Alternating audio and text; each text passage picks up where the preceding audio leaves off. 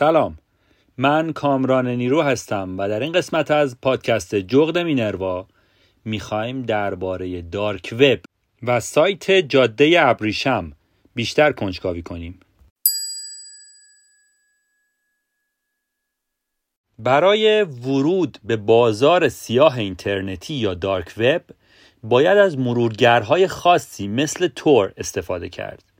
یک مطالعه جدید نشون میده که بیت کوین موقعیتش رو به عنوان بهترین و شماره یک بودن در بازار سیاه از دست داره میده. از بیت کوین در سالهای ابتدایی شروع دارک وب به عنوان روشی برای پرداخت غیرقانونی در دارک وب استفاده می‌کردن. جاده ابریشم یا سیلک رود اولین بازار موجود در دارک وب بود که از بیت کوین استفاده می‌کرد. خب حالا با این مقدمه ای که گفتم اگه بخوایم یک تعریف کلی از دارک وب داشته باشیم باید بگیم که منظور از دارک وب مجموعه ای از وبسایت های رمزگذاری شده است که برای فعالیت داخل اونا و حتی دیدنشون باید از چند تا لایه امنیتی عبور کنید. افراد عادی نمی‌تونن وارد این بخش از اینترنت بشن. و جالبه که بدونید 95 درصد اینترنت رو تشکیل داده. حالا شاید بپرسید چطوری 95 درصد اینترنت رو تشکیل داده و چطوری میشه واردش شد؟ برای وارد شدن به دارک وب باید از مرورگرهای خاصی مثل تور استفاده کنید. برای آشنایی بیشتر با این قسمت ترسناک اینترنت باید با یک سری اصطلاحات آشنا بشید. deep web. هر dark web از چند تا deep web تشکیل شده و این بخش توسط موتورهای جستجو index نمیشن. index شدن هم یعنی احتمال نمایش صفحات در جستجوی گوگل.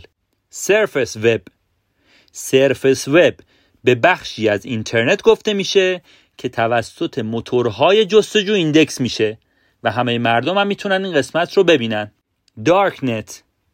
در این قسمت امکان دسترسی افراد وجود نداره و این قسمت از وب زیر مجموعه از دارک وبه. در دنیای واقعی شما نمی‌تونید به راحتی دست به کارهای غیر قانونی بزنید. در دنیای مجازی هم همینطوره. کافیه تا فردی یک کار غیر قانونی انجام بده تا پلیس به راحتی با تشخیص IP فرد اون فرد رو شناسایی و دستگیر کنه. شما با استفاده از مرورگر تور به راحتی می‌تونید وارد بازار سیاه اینترنتی بشید.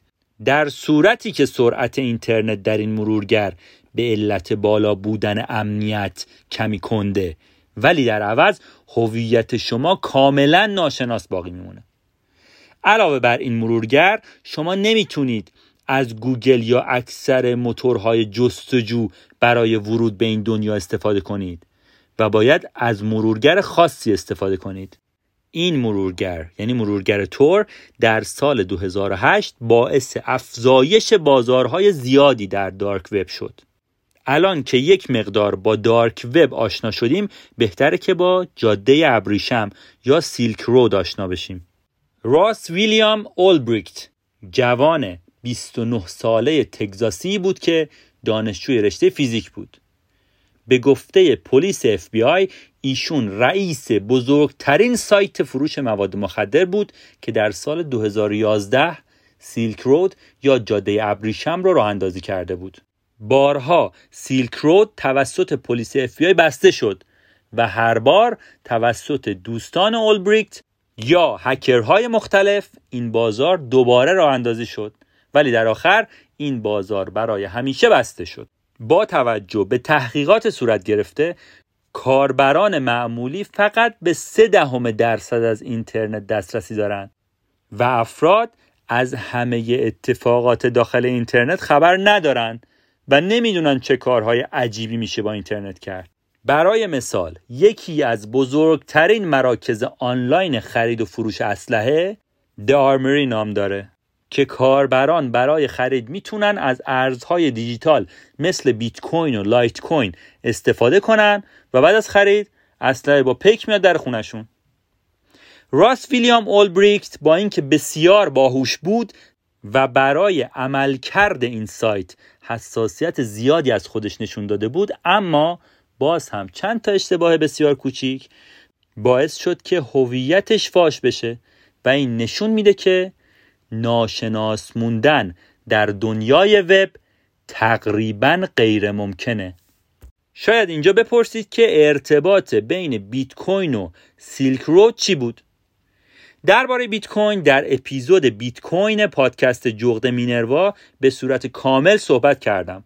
ولی اگه بخوام به اختصار بگم بیت کوین یک سرویس پرداخت آنلاین محبوبه که به شما این اجازه رو میده تا بدون هیچ واسطه ای به انتقال پول غیر قابل بازگشت بپردازید. حالا شاید بعضیا با خودشون فکر کنن که بیت کوین غیر قابل ردگیریه در صورت که اینطوری نیست. بیت کوین وابسته به هویت افراد نیست. تمام تراکنش ها و کیف پول هایی که بیت کوین در اون جابجا میشن در قسمتی به نام بلاک چین ثبت میشه. با توجه به چیزایی که گفتم مجری قانون برای ردیابی غیر قانونی بیت کوین فقط کافیه که دو طرف یک تراکنش رو مشخص کنه. در مورد سیلک رود معموران ردیابی کردند که بین بیت کوین و کیف پول موجود در لپتاپ اولبریکت یک رابطه ای وجود داره. سایت اولبریکت یعنی همون سیلک رود سرویسی به نام تامبلر رو ارائه می‌داد که کاربران می‌تونستن مبدع پول رو کاملا مخفی نگه دارن. و در نتیجه پلیس اف بی آی نمی‌تونست هویت افراد رو شناسایی کنه. یعنی هویت افراد خریدار رو نمی‌تونست شناسایی کنه. ولی هویت مقصد پول رو تونست شناسایی کنه و اولبریکت رو دستگیر کرد. الان این سوال به وجود میاد. که بعد از دستگیری اولبریکت و مشخص شدن رابطه بیت کوین با سایت های فروش مواد مخدر آیا هنوز هم از ارزهای دیجیتال در دارک وب استفاده می‌کنن؟ بله متاسفانه در دارک وب هنوز از ارزهای دیجیتال برای معاملات استفاده میشه البته اینو هم باید بگم که خرید و فروش و معاملات غیرقانونی فقط با ارزهای دیجیتال انجام نمیشه در قدیم برای فعالیت های غیر قانونی از ارز فیات یعنی همین پول کاغذی و اینا استفاده می‌کردن و حتی هنوز هم از اونا استفاده می‌کنن. افراد به دلیل اینکه ارزهای دیجیتال ناشناس هستند و هویتشون رو فاش نمی‌کنن از اونا استفاده می‌کنن. در صورتی که اونا نمی‌دونن به راحتی و با دسترسی به بلاکچین میشه هویت افراد و معاملاتشون رو ردیابی کرد. با وجود تمام باورهای غلط بازار ارز دیجیتال روز به روز قانونمندتر میشه. و همین امر باعث شده که بسیاری از مجرمان و فعالیت های غیرقانونی کاهش پیدا کنند. فروشنده های دارک وب در حال تلاشند تا از تنوع پرداخت برای معاملاتشون استفاده کنند و علاوه بر این موضوع افراد باید بسیار احتیاط کنند تا IP شون شناسایی نشه. ولی در کل روش های پرداخت با ارزهای دیجیتال مثل لایت کوین و بیت کوین در dark web بسیار رایجه در سال 2016 همه افراد یک سری نگرانی هایی نسبت به امنیت بیت کوین در اقتصاد darknet داشتند. در سال 2017 در شبکه بیت کوین به دلیل حجم زیاد معاملات ترافیک بیش از حد به وجود اومد و به همین دلیل هزینه تراکنش معاملات در بازار دارکنت بسیار زیاد شد. سایت های تحقیقاتی متوجه شدند که میانگین هزینه تراکنش در دارکنت حدود 300 دلار بود و اگه کاربری در سال 2017 تلاش می‌کرد که مبادله کنه ممکن بود که هزینه تراکنشاش خیلی بیشتر از مبالغ معاملاش بشه مطالعات جدید داره نشون میده که بیت کوین داره موقعیت خودش رو در دارک وب از دست میده. برای هر تراکنش باید هر معاملگر داخل یک صفی قرار بگیره و خب این کار زمان بره. صف انباشته شده بیت کوین برای برخی از کاربران خیلی دشوار و زمان بره.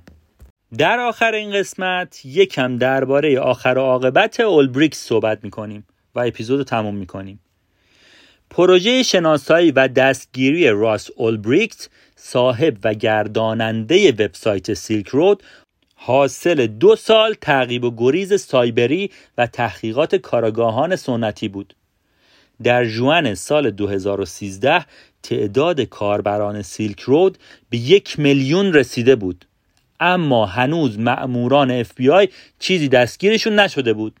تا اینکه در اکتبر سال 2013 با تحقیقات مأموران FBI به یقین رسیدن کسی که دنبالش میگردن راس اولبریکت 29 سال است و مأموران FBI راست رو در کتابخونه گلدن پارک دستگیر کردند.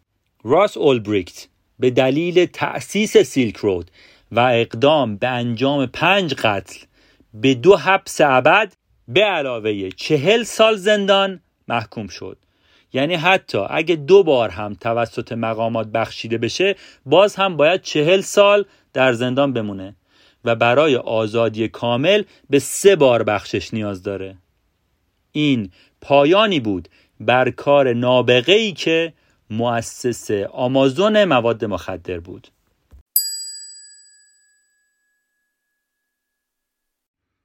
در انتهای این قسمت می‌خوام از همراهیتون تشکر کنم.